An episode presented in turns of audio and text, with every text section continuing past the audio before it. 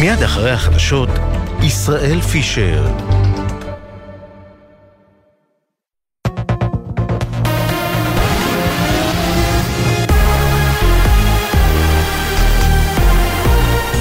גלי צה"ל השעה שש, שלום רב, באולפן ערן קורץ עם מה שקורה עכשיו.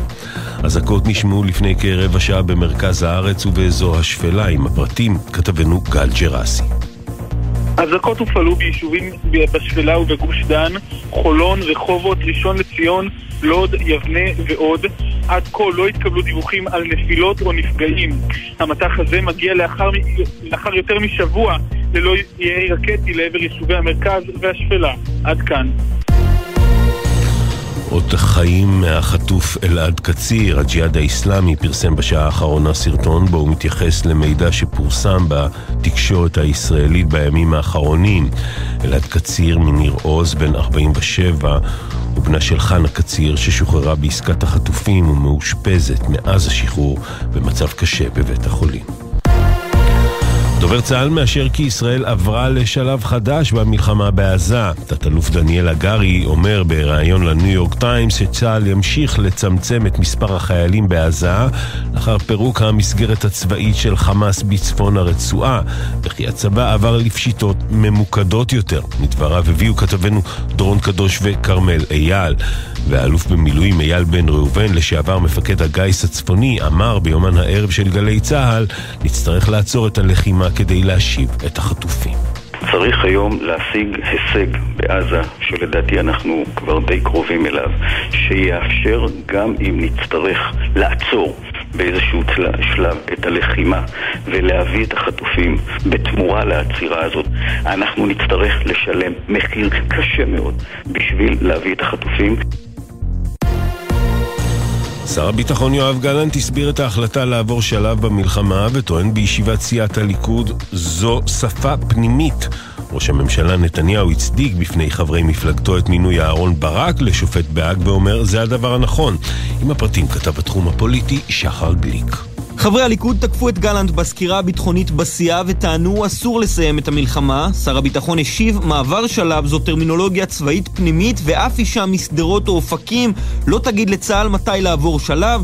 המלחמה בדרום לא נגמרה ואפילו לא הגיעה לאמצע, כך גלנט. גם על מינוי אהרון ברק לשופט מטעם ישראל בהאג מחו חברי הליכוד. נתניהו הסביר, הוא ניצול שואה, למרות הוויכוחים הפנימיים הוא סייע רבות במאבקים החיצוניים, ומינויו זה דבר נכון.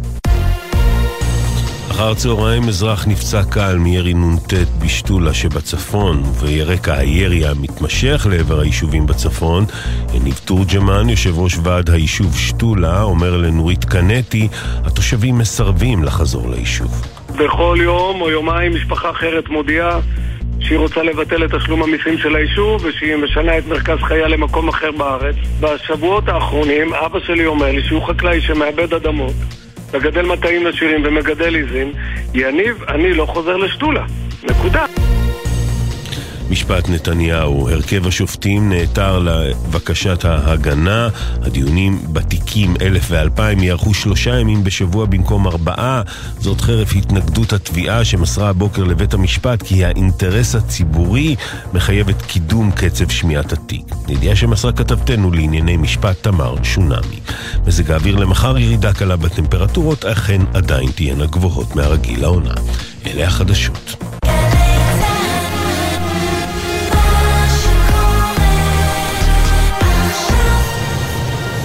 בחסות מועדון הצרכנות הוט, המציע להנדסאים, למהנדסים ולבוגרי מדעי המחשב לפתוח חשבון בבנק לאומי ולקבל מענק כספי, תור מעמלות ועוד. כוכבית 5521, כפוף לתנאי הבנק. בחסות הפניקס סמארט, המעניקה שלושה חודשים מתנה וגם שלושה חודשים דחייה בתשלום הביטוח המקיף לרכיב. כוכבית 5432, כפוף לתקנון, הפניקס חברה לפיתוח בע"מ. בחסות ארקיע, המציעה מבצע קחו אוויר.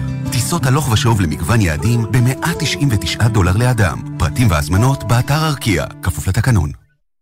ישראל במלחמה, עכשיו בגלי צה"ל, ישראל פישר עם החזית הכלכלית.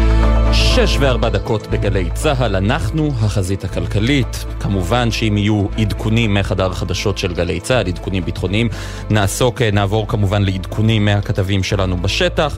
היום בתוכנית אנחנו נדבר על איך מצילים את העסקים בצפון. אראל מרגלית, יזם ויושב ראש המייסד של קרן אה, הון הסיכון JVP יהיה איתנו כאן.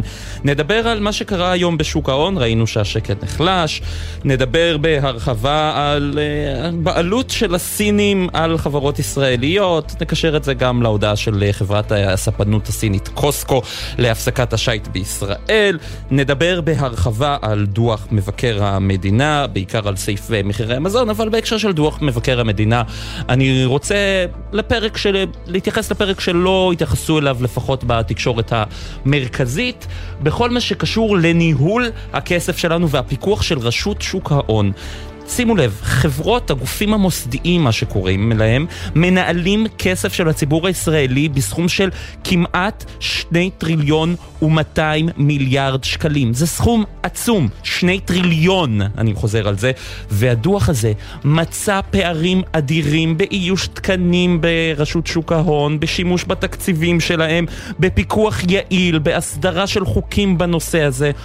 מה שלא נכתב בדוח הזה, זה שלרשות שוק ההון אין מנהל קבוע כבר שנה וחצי.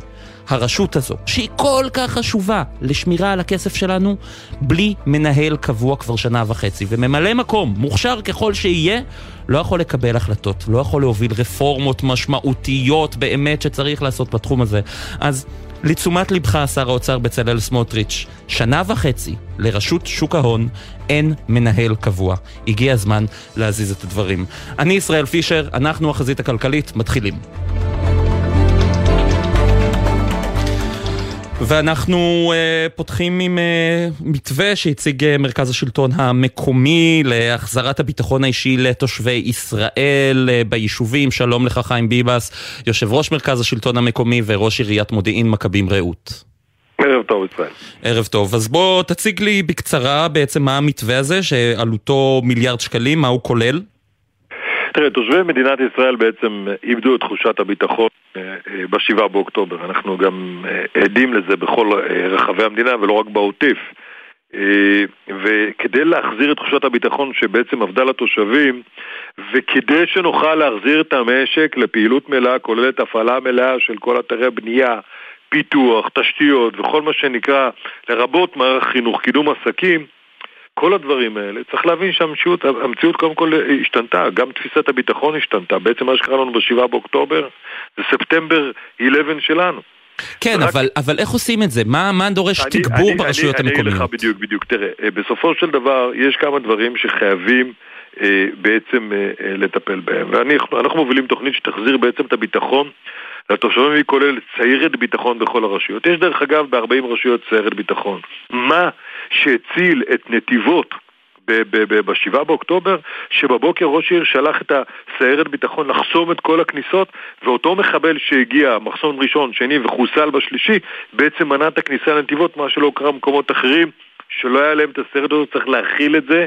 לכלל הרשויות, זה סיירת ביטחון וכעת סיירות הביטחון האלה ממומנות על ידי תשלומי הארנונה של התושבים ברוב המקרים, ופה אתה אומר, גם המדינה צריכה להכניס אה, יד עמוק יותר לכיס ולהשתתף במימון של זה? ברור לחלוטין, ובצורה דיפרנציאלית, צריך לקחת, ככל שאתה מדבר על, אני קודם מדבר על עוטף ישראל, על הפריפריה.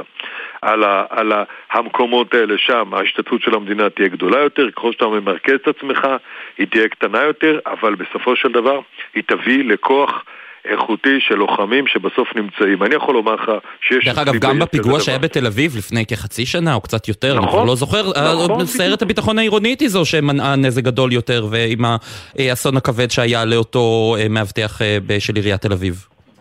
בדיוק, וזה, וזה, וזה בסופו של דבר הרעיון. אני זוכר כילד, מלחמת יום הכיפורים, אה, וגדלתי בצפון, אחרי קטיושות וחדירות מחבלים וכל הדברים מסביב, היה בעצם את הסיירת ביטחון שהייתה מורכבת מאנשים מתנדבים, כמו אבא שלי וכמו אחרים שהסתובבו ונתנו. פה מדובר על סיירת ביטחון שהיא חלק אינטגרלי מתוך הרשות של לוחמים, מה שנקרא בוגרי יחידות קרביות, שהופכים להיות בעצם הסיירת לביטחון. אז זה צד אחד.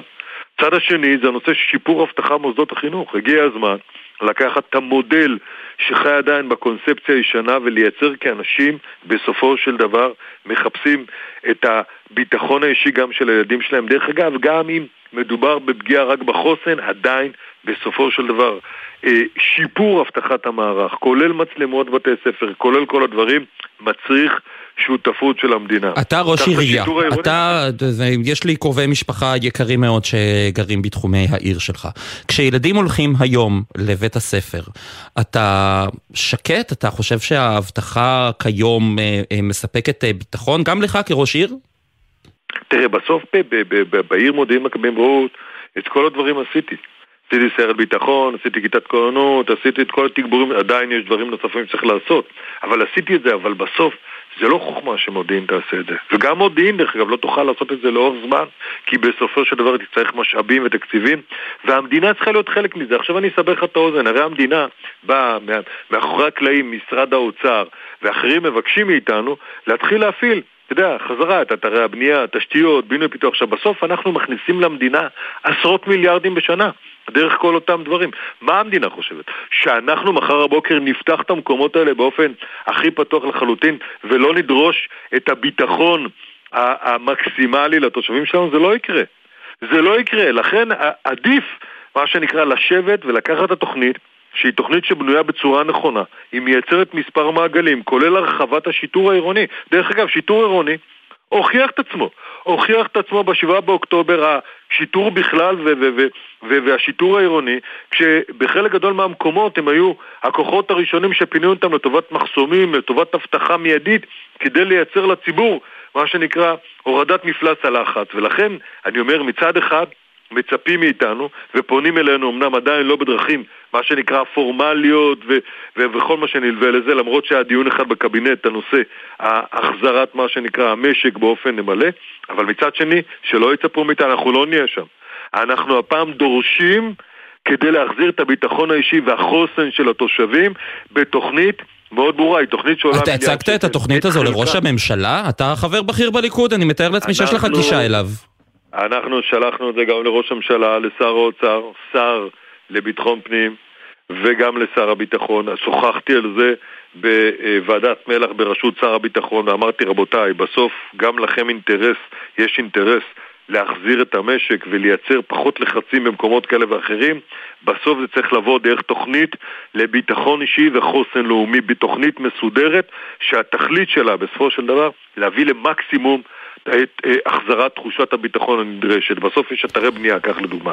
מה נראה למישהו שמחר יחזרו פועלים בהמוניהם לעבוד מבלי שיהיה הבטחה מלאה באותם מקומות, שאנחנו לא נשמור על כיתות הכוננות שהקמנו והם ילכו... אבל הנה, בתקציב קדימה. 2023 קוצצה תוכנית מיגון הצפון, אתה מדברים בתוכנית הזו שלכם, אה, השלמת פערי המיגון במוסדות חינוך נאמדת ב-12 אה, מיליארד שקלים ו-800 מיליון בכל הארץ. זה הרבה מאוד כסף, אתה חושב? חושב שאחרי שקיצצו בתוכנית מיגון הצפון בתקציב השנה הקודמת, פתאום עכשיו הם יתעוררו ויגידו, אה, בסדר, פישלנו, הרי, אתה יודע, האגו מדבר שם.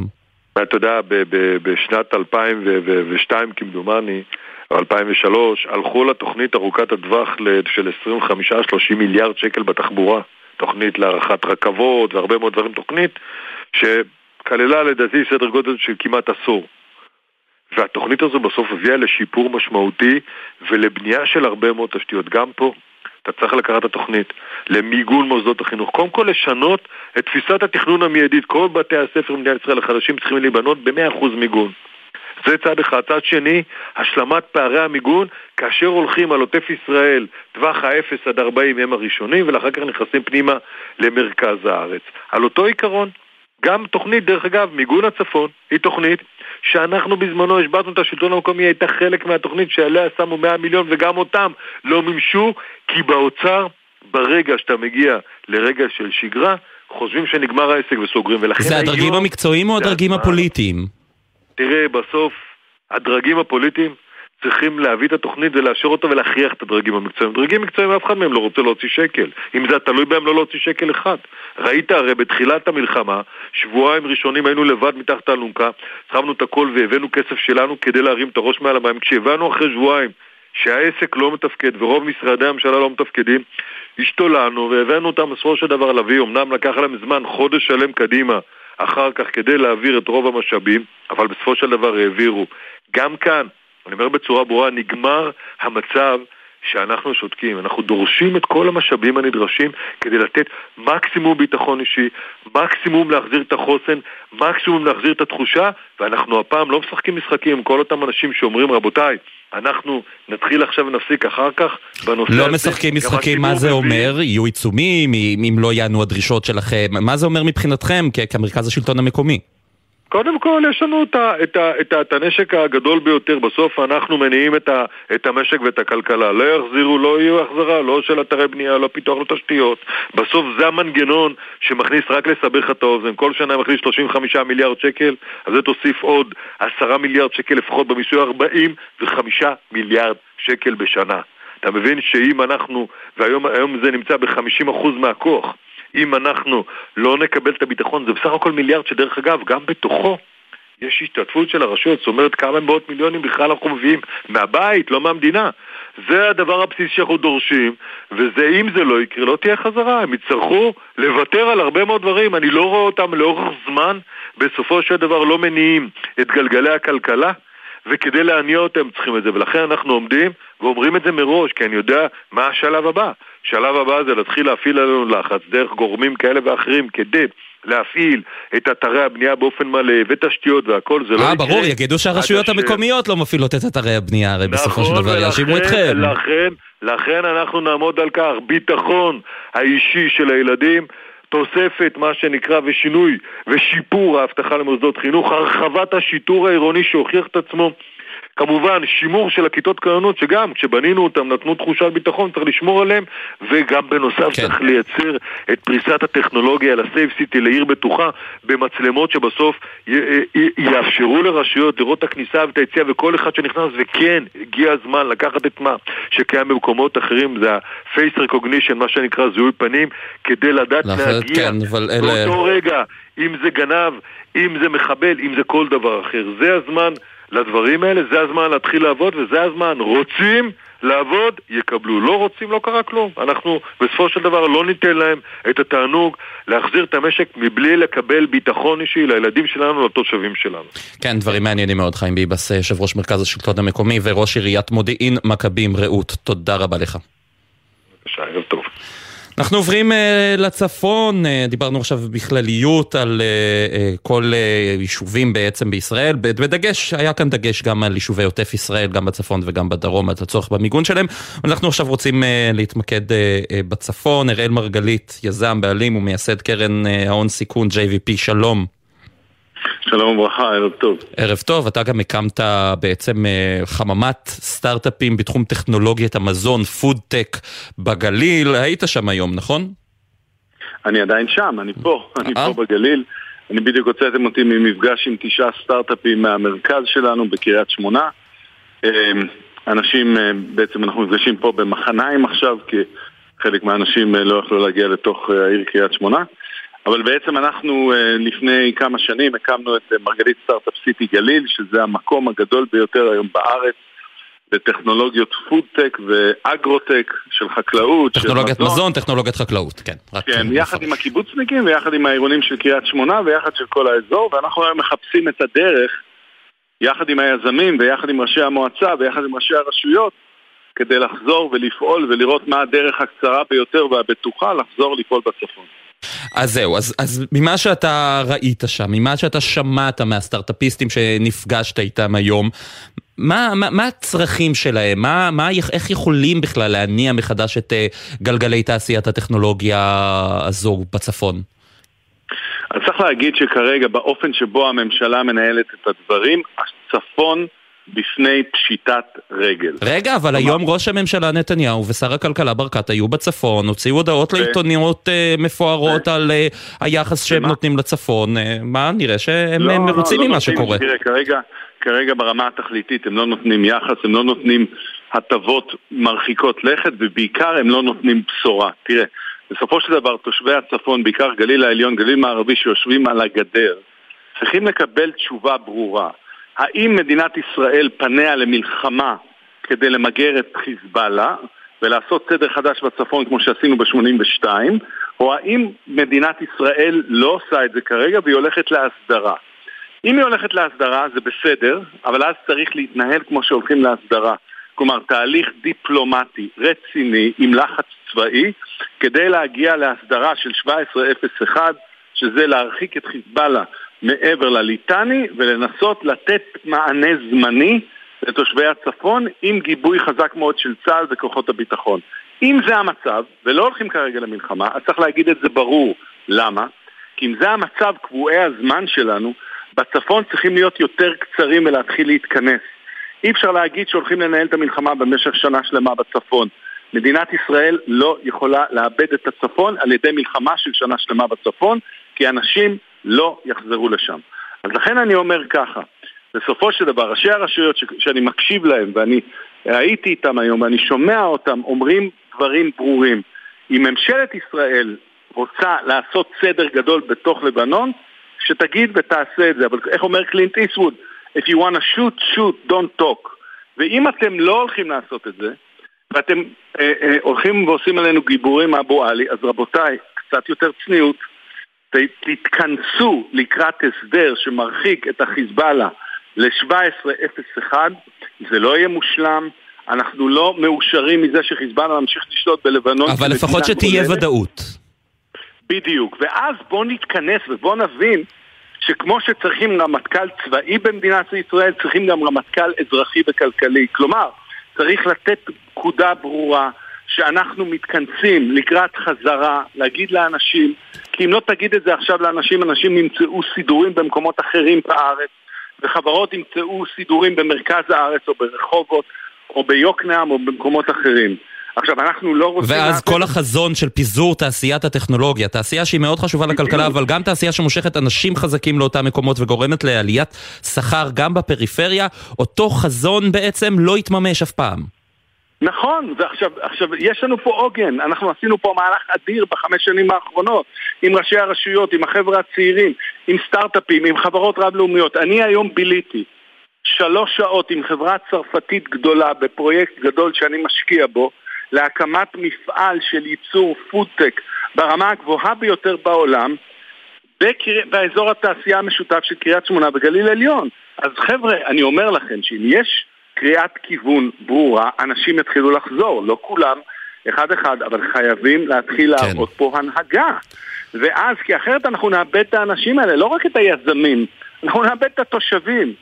אז אני, אני קורא, אני קורא גם לתוכנית דיפלומטית, אה, אה, אה, ביטחונית בצפון שהיא צנועה, מותר לפעמים להיות צנוע, אבל תהיה ברור. אבל לפחות וגם שתהיה לתוכנית ודאות. כלכלית, מו- מו- מו- גם לתוכנית כלכלית, אני קורא לזה New Deal, כמו שרוזוולט עשה New Deal אחרי השנים שבהם היה מיתון בארצות הברית ולא היה לאנשים מה לאכול. New Deal לצפון, New Deal לדרום, עם הטבות ברורות, אנחנו יודעים היום מה לבקש, ועם חזרה של צעירים, יזמים וכמובן התושבים לצפון ולהפוך אותם לגיבורי התרבות של ההגשמה החדשה של הציונות. אראל- אפשר.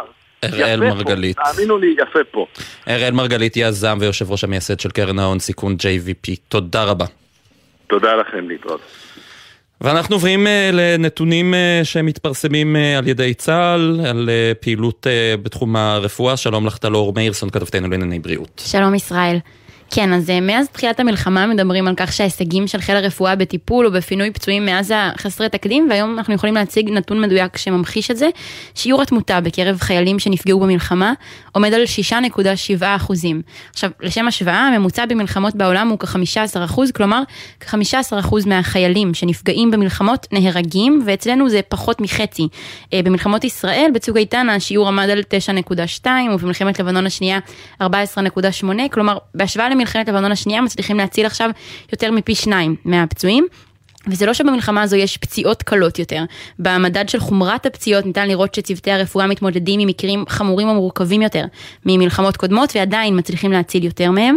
זה קורה בין היתר בזכות אה, מנות דם ומנות פלזמה שחיל הרפואה נותן לפצועים בשטח, מטפלים בכירים שנמצאים ממש בתוך אזורי הלחימה ואיתם גם ציוד מתקדם. אה, ניתן קצת אה, מספרים, 2,438 חיילים נפצעו מאז תחילת המלחמה והגיעו לבתי חולים, 155 נפגעו בעיניים, כ-300 סובלים מפגיעות אקוסטיות, פגיעות בשמיעה, כ-8 כ-800 נוספים לא היו צריכים להגיע לבתי חולים וקיבלו טיפול בשטח. ואלה שלא מצליחים להציל, לצערנו הרב, יש תחקיר, הפקת לקחים בנושא הזה? כן, בצה"ל בעצם בודקים באמצעות CT כל חלל וחלל כדי לבדוק האם היה ניתן להציל אותו באמצעות טיפול שונה וללמוד מכך להמשך. עד כה מומחים סיימו לנתח צילומי CT של כחצי מהחללים ורק במקרה אחד יש ויכוח אם ניתן היה להציל אותו. לגבי היתר יש הסכמה שלמרבה הצער שום מאמץ והתערבות רפואית לא היו עוזרים, כלומר באמת כמעט את כל מי שאפשר להציל את חייו אנשי חיל הרפואה ואחר כך בתי החולים מצליחים לעשות זאת. זה כמובן אומר גם שהפגיעות שבתי החולים פוגשים, הפצועים ששורדים את הפינוי, הם במצב קשה יותר מבעבר, וזה גם ישפיע על השיקום בהמשך. אם אדם במצב כל כך חמור שבעבר לא היו מצליחים להציל אותו, ועכשיו הוא שרד, אז מן הסתם השיקום שידרש לו יהיה ארוך ומורכב יותר. אבל בצה"ל מזהירים שאת הסטנדרט הזה של ה-6.7 אחוזים, לא יצליחו לשמר בזירה הצפונית. במילותיו של קצין הרפואה הראשי, שמנו לעצמנו רף גבוה בלחימה בעזה שיאתגר אותנו בלחימה בזירה הצפונית. יש לזה כמה סיבות. מרחק הפינוי יהיה גדול יותר בצפון ביחס לרצועת עזה. העליונות האווירית של צה"ל תאותגר, מה שיקשה על פינוי פצועים באמצעות מסוק, וגם השחיקה של הצוותים הרפואיים אחרי לחימה ארוכה, איזה שיקול שצריך לקחת בחשבון כאן. אז כאמור שיפור משמעותי בטיפול בפצועים מהלחימה בעזה ביחס למלחמות קודמות, אבל במקרה של לחימה בצפון, התמונה תהיה קצת שונה. כן, צריך להגיד שבאופן אישי אני מכיר את העבודה המאומצת של אנשי הרפואה בבתי החולים, גם של קציני רפואה בשטח. אני כל כך גאה בהם, גם ברופא האישי שלי, אבל כן. זה באמת, זה, אני יודע כמה הם נלחמים וכמה הם עובדים קשה. הצוותים הרפואיים, הרופאים, האחים והאחיות, העובדים והעובדות הסוציאליות, מערך שלם בבתי החולים וגם של רופאים צבאיים ו... זה, הם מתמודדים עם דברים קשים מאוד, אבל הם לא מוותרים על אף חייל ואף פצוע, ואלה דברים מאוד חשובים, ותדעו ש... ש... הילדים שלנו בידיים בטוחות שבאמת עושות הכל כדי להציל את הפצועים. ממש ככה. טלור מאירסון, כתבתנו לענייני בריאות, תודה רבה. תודה. אנחנו עוברים uh, קצת למה שקורה בשוק ההון, הדולר היום זינק, מה זה זינק? קפץ באחוז ושבע עשיריות מול השקל שהרוע יציג שלושה שקלים שבעים ושתיים אגורות, האירו זינק באחוז ותשע עשיריות, ארבעה שקלים ושבע אגורות, וצריך להבין קצת מה קורה בשוק ההון, אופיר אנג'ל, יושב ראש חברת הייעוץ האורן, שלום. ערב טוב ישראל. ערב טוב, אז מה קרה? למה היום אנחנו רואים את הקפיצה הזו? חשבתי שהקפיצה הזו, חשבתי שנכנסנו כבר לאיזו שגרת מלחמה בשוק ההון וראינו את השקל אפילו מתחזק בשבועות האחרונים. תראה, גם שוק ההון וגם uh, הדולר uh, שקל, או השקל ביחס לכלל המטבעות, uh, כמו שאתה יודע. בכל השנה האחרונה, ובוודאי בחודשים, בשבועות האחרונים, בתזזיתיות רבה, מתחילת המסחר, כל המסחר אנחנו רואים שה... שערות, שערי המטבעות משתנים כל הזמן החל מאיזו הודעה תקשורתית ועד באמת התחושה של המשקיעים שאנחנו עדיין לא חזרנו ליציבות ואתה יודע, כשאנחנו לא נמצאים ביציבות המשקיעים, גם הפרטיים וגם המוסדיים, נוטים לכלים חיצוניים, קרי לשווקי ההון החיצוניים ולמטבעות. הדולר עלה היום משתי טעמים. היום הוא עלה ספציפית מהטעם הראשון שהדולר בעולם ממשיך להתחזק בימים האחרונים, קיבלנו השבוע, היום קיבלנו נתונים מהכלכלה האמריקאית שנתוני האבטלה שם עדיין נמצאים בשליטה ונמצאים נמוך, האינפלציה שם בשליטה ואנחנו מצפים עדיין להורדת הריבית. כל הדברים האלה מחזקים כרגע את הדולר כי הריבית עדיין לא ירדה בארצות הברית, אז הדולר מתחזק. וכמובן יש את ההשפעה הישראלית שלנו שמתחילה מזה שכולנו מודאגים כי אנחנו לא יודעים מה יהיה בחזיתות השונות זאת אומרת, רצועת עזה יחסית אנחנו מרגישים יציב והחיזבאללה בלבנון, יהודה ושומרון, החות'ים עושים לנו אתגרים ואנחנו כאן, אתה יודע, המשקיעים לוקחים את זה במכלול הסיכונים שלהם ושוב הולכים לכיוון של הדולר.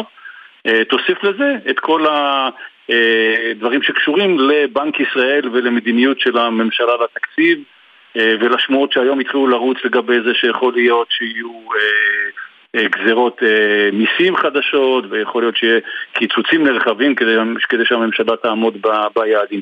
זאת אומרת, כל המכלול של הדברים האלה ביחד מכוונים אותנו לכיוון הדולר או לכיוון השקעות חליפיות אלטרנטיביות למשקיע הישראלי. כן, אז השאלה היא מה, מה באמת, אה, כי אתה יודע, מי שמגיב מהר לאירועים הוא לא הבן אדם הפשוט שכנראה יושב בבית או נוסע עכשיו באוטו, הוא מאזין לנו. מי שיש לו חסכונות, פנסיה, קופות גמל וכולי, זה, הוא צריך להילחץ עכשיו?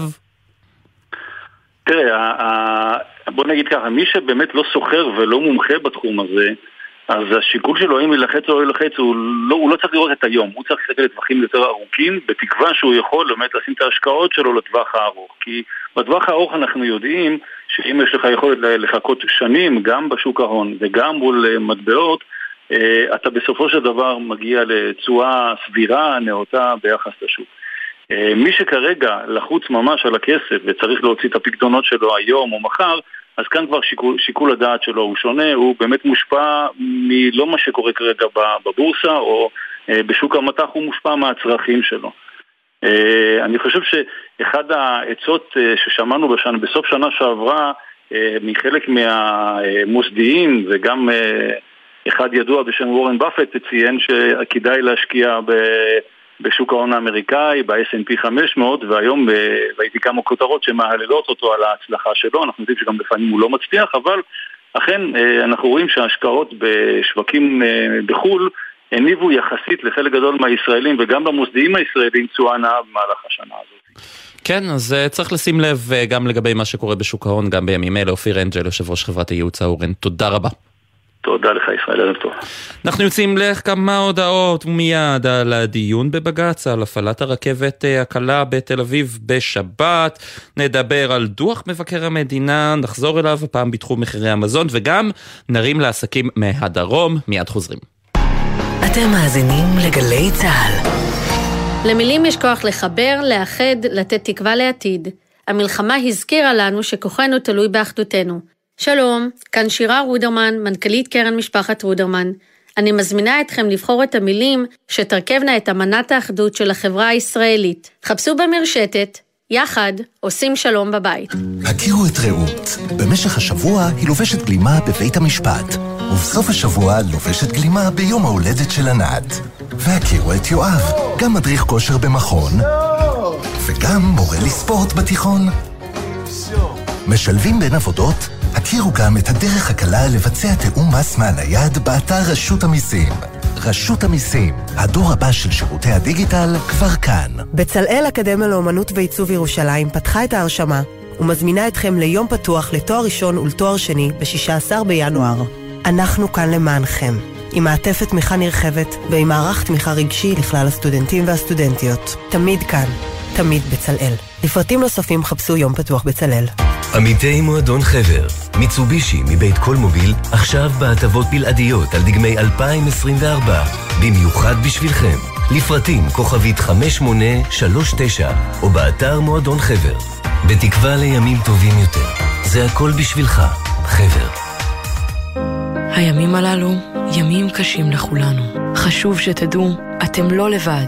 הלילה בחצות, בן פראג' ושחר אמנו מזמינים אתכם לשיחות משותפות אל תוך הלילה. מרגישים צורך לדבר? תוכלו ליצור קשר במספר 03-681-3344. אתם לא לבד. הלילה בחצות, גלי צה"ל. בוקר טוב עד שכולם וכולן יחזרו. שמי יונתן דקל חן, אני אבא של שגיא, שנחטף מקיבוץ ניר עוז, לא נפסיק עד לשחרור של שגיא וכל שאר החטופים. שגיא, מחכות לך ארבע בנות נפלאות בבית. בוקר טוב ישראל עם משפחות החטופים, מצפים לכולם בבית. עכשיו בגלי צה"ל, ישראל פישר עם החזית הכלכלית. 6.33 בגלי צה"ל, אנחנו החזית הכלכלית, עוברים אליך גל ג'רסי, כתבנו לענייני תחבורה. שלום ישראל. שלום, שלום. אנחנו מדברים על אה, דיון שהיה היום uh, בבג"ץ, למה הרכבת הקלה לא פועלת בשבת? מה היה שם בדיון הזה? כן, אז עתירה של אה, אה, ראובן אה, לדיאנסקי, אחד מחברי מועצת העיר תל אביב, נגד אה, שרת התחבורה, שעוד, האמת הקודמת, הוגשה עוד ב-2022, אה, מרב מיכאלי, גם נגד נטע, שהקימה את הרכבת, עתירה על זה שהרכבת אה, לא עובדת בשבת, והנה מירי רגב החליפה את מרב מיכאלי, והעתירה התגלגלה אליה, ובעצם כולם התכוננו לדיון אה, מכובד, בכל זאת בית המשפט העליון, אבל הדיון ארך רק שלוש דקות. למה? כי הוא התחיל בדיון של רגע, ה- רגע, דיון רק שלוש דקות. אוקיי. רק שלוש דקות. יפה, מעניין, זה היה עבודה קלה לכתבים אתה המסקרים. יודע, מחליטים מהר, אנחנו ידועים שאנחנו מדינה יעילה מאוד. בוודאי, אז בוודאי, עשינו- מה זאת אומרת?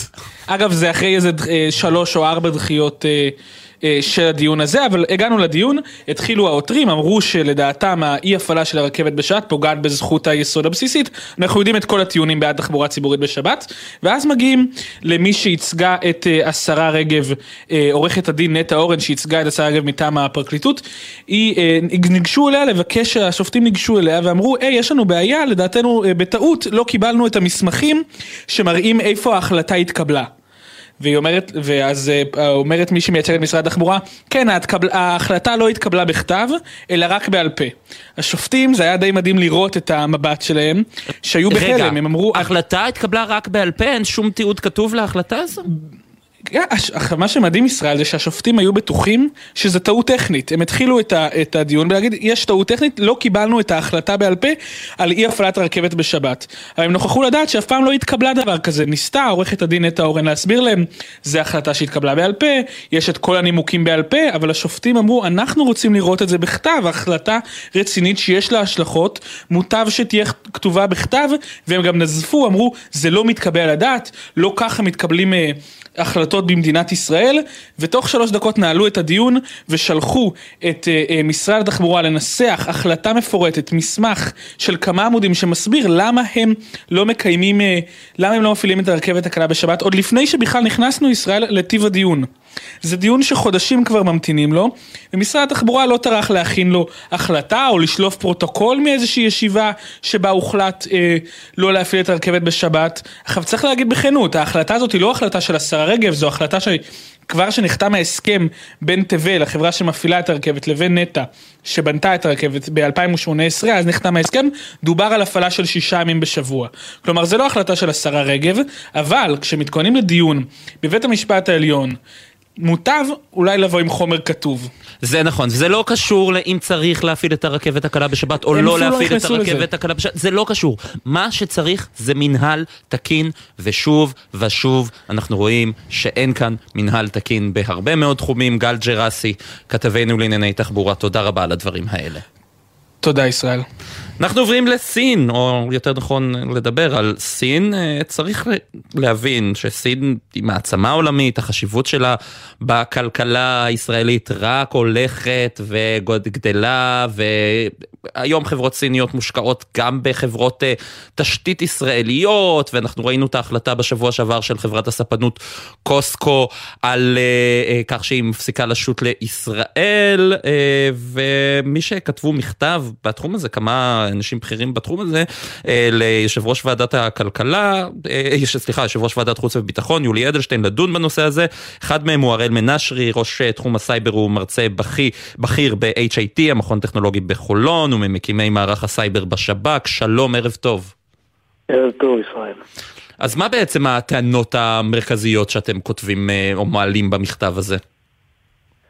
יש, אה, אנחנו רואים כאן אה, אירוע שהוא קיים כל השנים, אבל ביתר שאת בתקופה האחרונה, שבו המדינה החשובה הזאת, סין, היא באמת מדינה סופר חשובה, מעצמה עולמית. אה, אני לא יודע להגדיר אם היא מספר אחד או מספר שתיים בסחר אה, מול מדינת ישראל היום. אבל היא לא, אה, לא רק שהיא לא בעדנו, היא אפילו הפכה להיות נגדנו במידה רבה מאוד, לצערי הגדול. אז זהו, כשאנחנו רואים למשל את ההחלטה של קוסקו בשבוע שעבר, זו חברה זה. ממש מאתמול, ההחלטה הזאת פורסמה אתמול.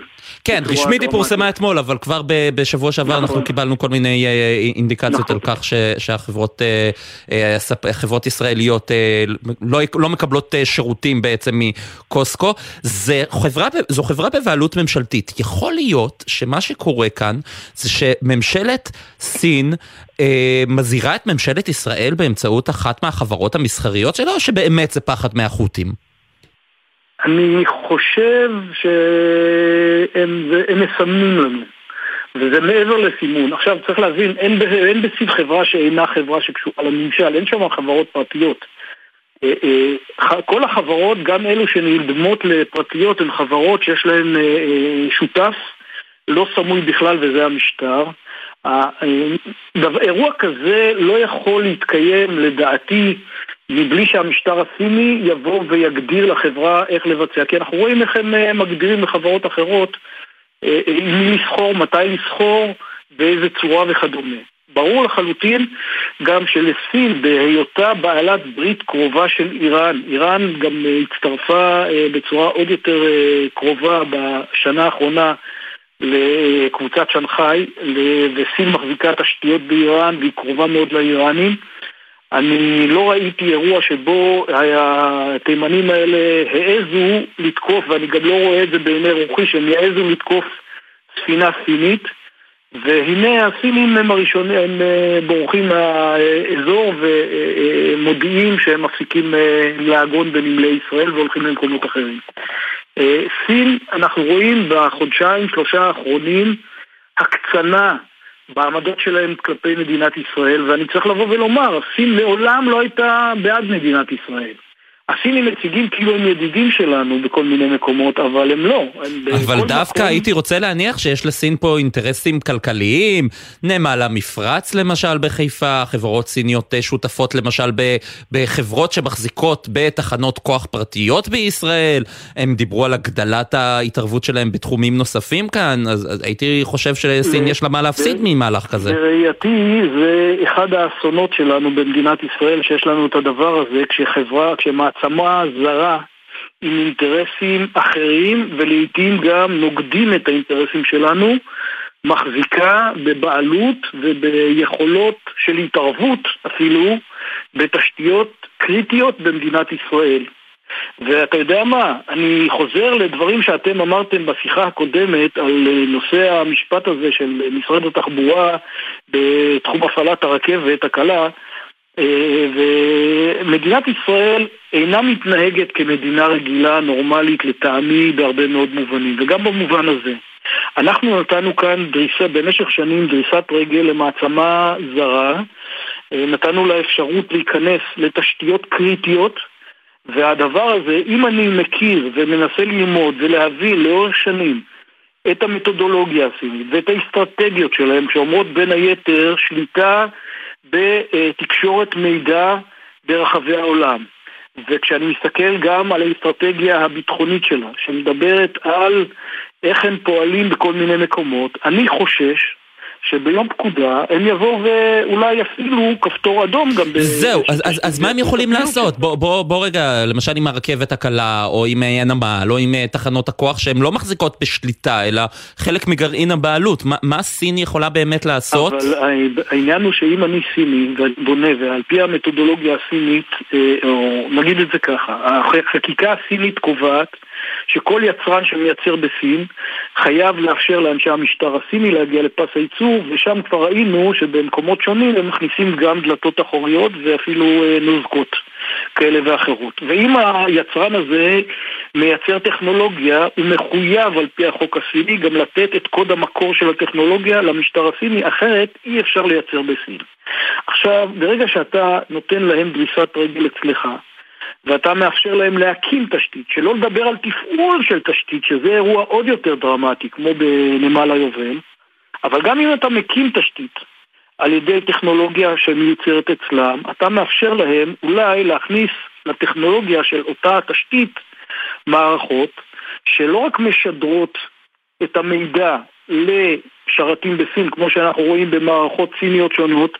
אני רוצה שהמאזינים אה, שלנו יבינו, כל אה, רחפן למשל, מתוצרת חברת DJI הסינית, שהיא היצרן הגדול ביותר בעולם לרחפנים, יצרן אזרחי אני מדבר, בין אם הוא קטן, בינוני או גדול, ברגע שמדליקים אותו, הוא מחפש ערוץ שידור ומשדר לסין. כל מצלמה של Dahua או Hikvision שנקנית בין היתר היום על ידי משטרת ישראל למערכות אה, כמו עין הנץ ואחרות. ברגע שהיא אה, מופעלת, היא מחפשת ערוץ שידור לסין. יבואו אנשים ויגידו שסתם אנחנו מעוררים פה תבהלה, לא? זה לא תבהלה, זאת עובדה. ואת העובדות האלה מוכרות לכל מי שמתעסק בתחום, אבל יש כאלה שלא רוצים לשים לזה לב, וחושבים שהם אה, פועלים כמו אחרים הסינים. הם לא, הם פועלים בצורה אחרת. הם באים מתרבות אחרת, יש להם אידיאולוגיה אחרת, יש להם כוונות שונות. עכשיו, זה לא בהכרח נגדנו, זה חלק מהפעילות שלהם. במקרה הנוכחי, סין מקצינה את העמדות שלה נגד מדינת ישראל. סין מעולם, דרך אגב, לא תמכה במדינת ישראל בשום אירוע בינלאומי, בשום הצבעה, בשום ארגון בינלאומי. אבל כאשר בא שר החוץ הסיני ובחודשים האחרונים מתחיל גם לדבר יותר מפעם אחת על זכות השיבה של הפלסטינים. יש לזה משמעויות כבדות. הסינים אצלם יש אה, בעיה של מיעוטים שרוצים אוטונומיה. הם נזהרים מדברים כאלה, ומול ישראל הם נזהרו במשך הרבה מאוד שנים. הם לא רוצים לעורר דברים אז, כאלה. אז רגע, עוד פעם אני רוצה טיפה אולי זה יכול להיות למשל, כדי שלמאזינים יהיה משהו ברור על מה שאנחנו מדברים, הקרונות של הרכבת הקלה בתל אביב הם, הם מתוצרת סין, אם אינני טועה. יכול להיות למשל שיש שם בבקטור איזה כל מיני מכשירי האזנה, למשל, שיכולים לקלוט כל מיני אנשים מדברים בטלפון או דברים כאלה? קודם כל, אני לא מוציא דברים כאלה מכלל אפשרות, זה צריך להיבדק. אני לא יודע. אולי כן, כי עובדתית, צורת הפעילות שלהם היא אחרת. אם כל מכשיר מתוצרת סין, מכשיר קצה, טלפון, שאנחנו מכירים של שיומי, של חוואי, מה שבארץ קוראים וואוי, כי וואוי נשמע יותר טוב מחוואי, אבל השם זה חוואי, משדר את ה, מה שנמצא אצלו לשרתים בסין, אז למה לא לעשות את זה גם במקומות אחרים? אני רוצה להזכיר שמדינה מערבית שקוראים לה צרפת, בשנות ה-80 שירות הביון, אה, שירות ביון החוץ הצרפתי התקין בכל המחלקות הראשונות של אייר פרנס במטוסי נוסעים מכשירי האזנה כדי לשמוע שיחות של אנשים מהעשירון או מהאלפיון העליון ואני לא יודע מה הם עשו עם זה כן. אחר כך. וזו... אז זו... מדינה מערבית עשתה את זה. הסינים עושים את זה גם ככה בכל מיני מכשירים. וזו צרפת, כן, וזה... זה... כמובן שצריך לבדוק את הדברים וצריך אה, להיות uh, זהירים מאוד. המכתב הזה נועד לבוא ולהגיד, חברים, נכון, שכבר דנו בנושאים האלה בעבר, אבל לאור ההקצנה בעמדה הסינית, יש מקום לבוא ולבחון את הדברים מחדש ולראות גם במקומות שבהם הסינים כבר נמצאים כאן, אולי שווה לבוא לחשיבה נוספת ולראות איך אנחנו מתארגנים כדי לחפש, כדי למצוא, במידה ומוצאים מה עושים ואיך מגדרים את האיום כן. בצורה יותר טובה. הראל אה, מנשרי, ראש תחום הסייבר ומרצה בכיר ב-HIT, המכון הטכנולוגי בחולון, וממקימי מערך הסייבר בשב"כ. תודה רבה. ערב טוב, להתראות. ערב טוב. אנחנו עוברים uh, לדוח מבקר המדינה שפורסם היום, היו uh, כמה בעצם פרקים שעסקו ביוקר המחיה, אבל הפרק אולי uh, הכי מקומם בעיניי זה על מחירי המזון, או בכלל המחירים שראינו כאן בארץ. שלום לך דוד בר, מנהל אגף uh, בחטיבה הכלכלית של משרד מבקר המדינה. ערב טוב ישראל. טוב, אז אחד הממצאים שאנחנו ראינו בדוח הזה, זה שרמת המחירים בישראל גבוהה ב-27% בהשוואה למדינות הארגון לשיתוף פעולה ופיתוח כלכלי, OECD, ובענף המזון קרוב ל-40 אחוז, וביח, ובהשוואה למדינות האיחוד האירופי, פער של יותר מ-50 אחוז. אלה נתונים uh, מדהימים. שאלה אם בבדיקה שלכם אתם ראיתם שנעשה מספיק כדי להילחם ביוקר המחיה.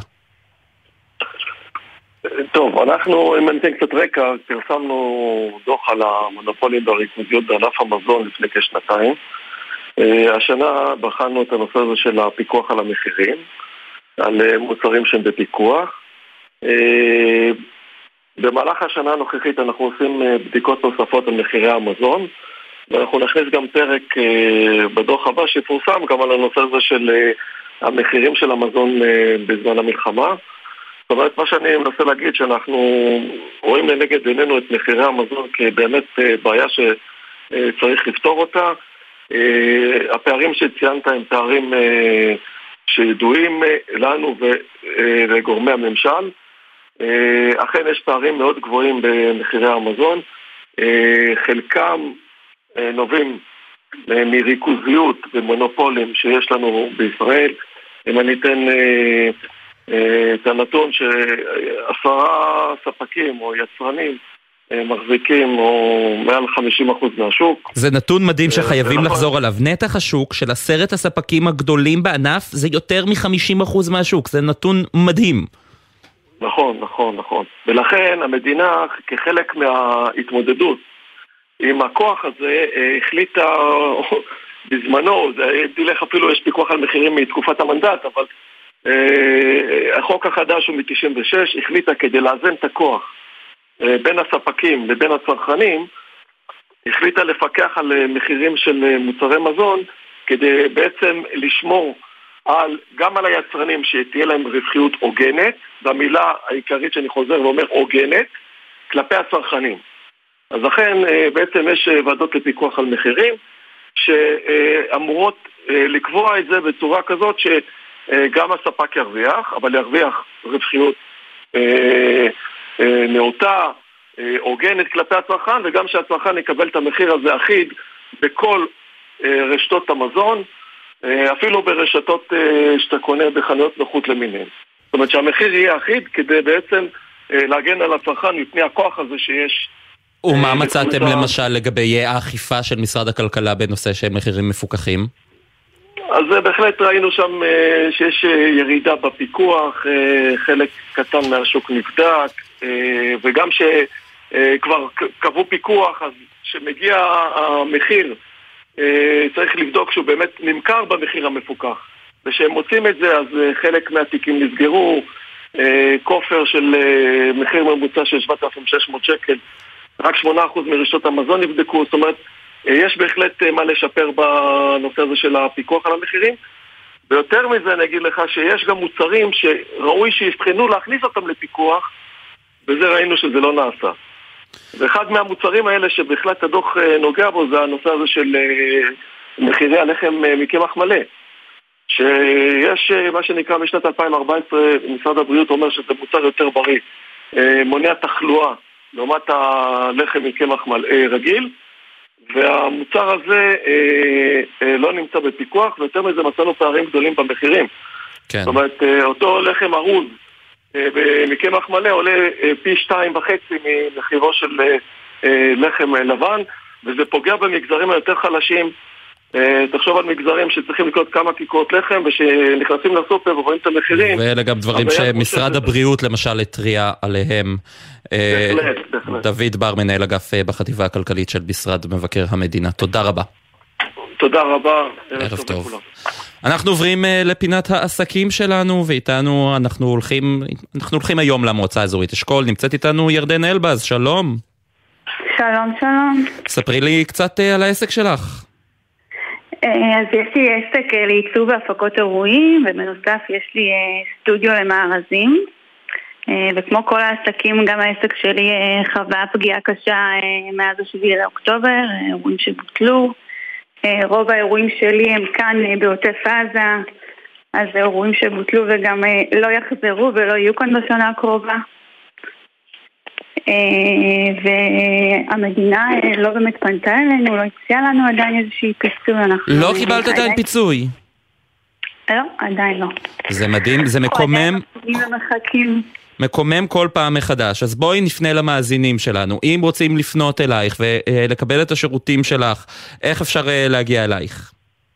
אה, דרך הדף אינסטגרם, דף פייסבוק, דרך הטלפון שלי. עכשיו אנחנו אה, המצאנו את עצמנו מחדש, כמו שנקרא, ויש לי סטודיו שבאמת מתעסק במארזים. אנחנו מלקטים את המוצרים של יצרני וחקלאי העוטף.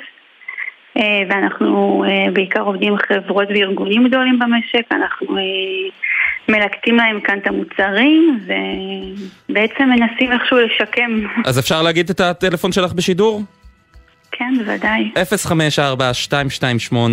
054-228-5491 והפייסבוק שלך זה ירדן אלבז, באינסטגרם ירדן, כף תחתון אלבז, כף תחתון productions, נכון? נכון. אז 054-228-5491 ירדן, תודה רבה ובהצלחה, אני מקווה תודה. שעם ישראל יתגייס אה, לטובת העסקים כמה שיותר אה, יותר טוב. תודה רבה. אנחנו מסיימים את אה, החזית הכלכלית להיום. ניב וויליאמס הוא ברק בתשע על ההפקה, ליאור רונן על הביצוע הטכני, בפיקוח הטכני אילן גביש, יוסי ריס אה, על הדיגיטל. אה, מיד אה, אחרינו... עידן קבלר ומזל מועלם מיד אחרינו, אני ישראל פישר, אנחנו החזית הכלכלית, נתראה גם אחר החזית הכלכלית עם סמי פרץ, אנחנו נתראה ביום רביעי. להתראות, עבדים ברי סחרוף.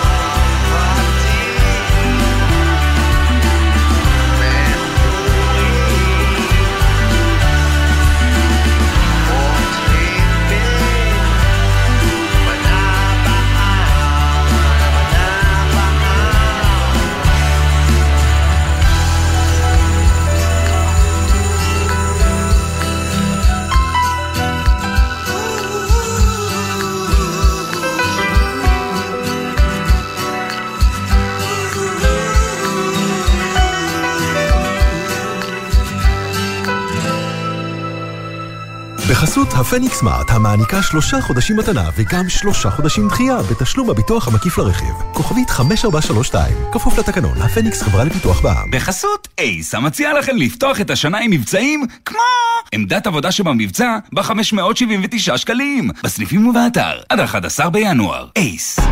אתם מאזינים לגלי צה"ל. בנק ישראל מעריך את מתווה ההקלות לכלל הציבור ומרחיב את מעגל הזכאים להקלות מיוחדות. באפשרותכם לדחות בעוד שלושה חודשים את החזרי המשכנתה או ההלוואה שלכם. אם אתם בשירות מילואים או שייכים לאוכלוסיות שנפגעו מהמלחמה, תוכלו להמשיך לקבל את ההקלות המיוחדות. מעכשיו תוכלו לקבל גם פטור מתשלום ריבית על המינוס בבנק לעסקים קטנים הזכאים לכך. למימוש ההקלות, פנו אל הבנק או אל חברת כרטיסי האשראי שלכם. למידע ולעדכונים, היכנסו לאתר בנק ישראל. נווה נהרי, לוחם ביחידת נחשון של שב"ס. יחידת נחשון משמשת כוח אבטחה וגם כוח התערבות של שירות בתי הסוהר. אנחנו מתאמנים ומוכנים לכל תרחיש שיכול לקרות. אני אוהב את האקשן, אבל מלבד זה, אני לא בטוח שאנשים מבינים כמה משתלמת העבודה בשב"ס. לצד התנאים ועליית השכר, אני גם עובד במשמרות נוחות שמאפשרות לי המון זמן אישי פנוי. כאיש משפחה, זה משנה חיים. שב"ס, בלב הביטחון הישראלי. תנופת הגיוס נמשכת, תנאים מועדפים ושכר מתגמל. פרטים באתר שב"ס. יחד במלחמה. חטיבת הצנחנים יוצאת מעזה פעם ראשונה מאז 7 באוקטובר. רגע לפני שייכנס בדלת הצנחן שלך. את כבר על השער של עיר הבה"דים, נכון? כן, בהתפלשות שיא פה, כל חייל מקבל מחיאות כפיים, חבל על הזמן. הנה הוא! לא מאמינה! הנה החמוד שלי! הנה הוא נכנס בדלת, וואו, וואו, וואו, וואו. תגיד שלום. על מה יש בגלי צה"ל? כולי רועדת, וואו. הרגשה מדהימה, זה כיף. אייל, איזה כיף שיצאת. אני לא יכול שלא להסכים. גלי צה"ל, פה איתכם, בכל מקום, בכל זמן.